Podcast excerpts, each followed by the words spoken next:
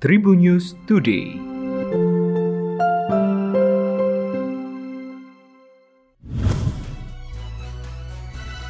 Halo Tribuners, berjumpa kembali bersama Memes. Memes akan berbagi informasi untuk kamu dimulai dari berita nasional.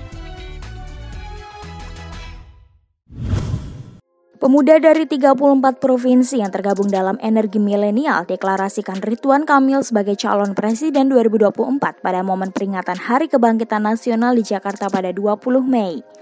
Deklarasi yang dilaksanakan oleh Dewan Pengurus Pusat atau DPP Emil bertajuk Komitmen Kebangkitan Energi Milenial Menyongsong Indonesia Juara menjadi gelombang dukungan berikutnya untuk Ridwan Kamil sebagai tokoh yang paling potensial menjadi Presiden Republik Indonesia selanjutnya. Ketua Tim Energi Milenial Harvin Nurul Haq menyebutkan deklarasi dukungan terhadap orang nomor satu di Jawa Barat ini telah melalui proses dan pertimbangan panjang, sehingga mematapkan dukungan terhadap calon presiden pada konsentrasi pemilu 2024 nanti. Ia menuturkan Ridwan Kamil merupakan tokoh yang pantas untuk menjadi pemimpin Indonesia berikutnya. Selain berpengalaman memimpin daerah dengan membawa inovasi dan perubahan yang masif, Ridwan Kamil juga menjadi simbol persatuan untuk mengakhiri polarisasi dan meningkatkan persatuan di Indonesia.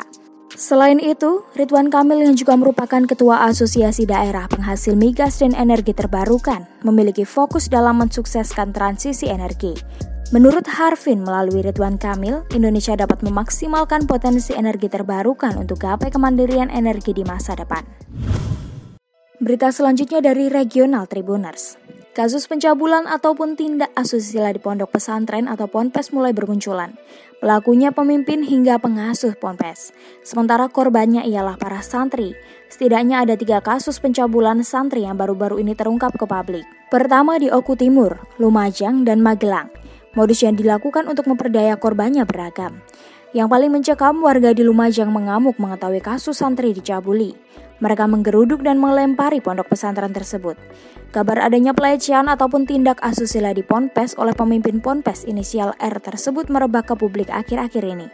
Kemudian hal itu dibenarkan oleh Kepala Kantor Kementerian Agama Oku Timur yaitu Roshid. Roshid mengungkapkan ia sudah menerima laporan terkait adanya tindak asusila yang digunakan oleh pemimpin ponpes tersebut. Selain itu, dirinya juga mengirimkan tim khusus untuk melakukan pengecekan secara langsung mulai dari perangkat desa dan juga pengurus ponpes. Selanjutnya, Roshid menyayangkan adanya tindak asusila yang dilakukan terlebih lagi di lingkungan ponpes. Selanjutnya berita selebriti Tribuners. Andika Pratama menegaskan dirinya tak mungkin menjadi sugar daddy seorang seleb TikTok Chandrika Cika. Menurut dia, saat ini kondisi keuangannya tak memungkinkan memiliki sugar baby, apalagi sampai membelikan rumah untuk orang lain. Andika mengaku masih memiliki tanggungan untuk mencicil rumahnya. Sebelumnya peramal Hatgume seolah menuding Andika Pratama sebagai sugar daddy Chandrika Cika. Usi sendiri sejak awal memang tak percaya bahwa sosok yang dimaksud oleh Hatgume adalah suaminya. Sebab ia tak percaya Andika mengenal sosok Hatgume yang tiba-tiba muncul membawa ramalan. Meski tak menyebutkan ciri-ciri fisik, Andika merasa ramalan dari Hatgume akan menjadi liar karena beredar di masyarakat. Berita terakhir dari olahraga Tribuners. Pelatih timnas voli putra Vietnam, Lee Huan Ning, menyuarakan ambisinya untuk membalas dendam kekalahan saat bersua di timnas Indonesia di laga final. Parti final bola voli SEA Games 2022 nomor putra antara Timnas Indonesia versus Vietnam akan berlangsung di Dayan Sport Arena pada Minggu 22 Mei live MNC TV pukul 14 waktu Indonesia Barat. Randy Tamamilang dan kawan-kawan melaju ke partai puncak setelah mengandaskan Kamboja dengan skor 3-1. Adapun Vietnam yang menjadi tuan rumah SEA Games ini sukses mengukir comeback 3-2 atas Thailand pada laga semifinal Jumat 20 Mei. Laga ini menjadi pertemuan kedua pada helatan SEA Games 2022. Sebelumnya pada fase grup, Giang Van Dak dan kawan-kawan menelan kekalahan 3-1 di tangan Rifan Nurmulki CS. Oleh karena itu, Li Huaning menyuarakan bahwa pada pertemuan kedua ini menjadi penebusan dendam bagi timnya yang berbalutkan laga final. Bagi pelatih asal Cina tersebut, timnya tak mengenal kata gentar meski memiliki pengalaman kurang menyenangkan ketika menghadapi Doni Haryono dan kolega. Apa yang diungkapkan sang juru taktik bukan gertak sambal semata.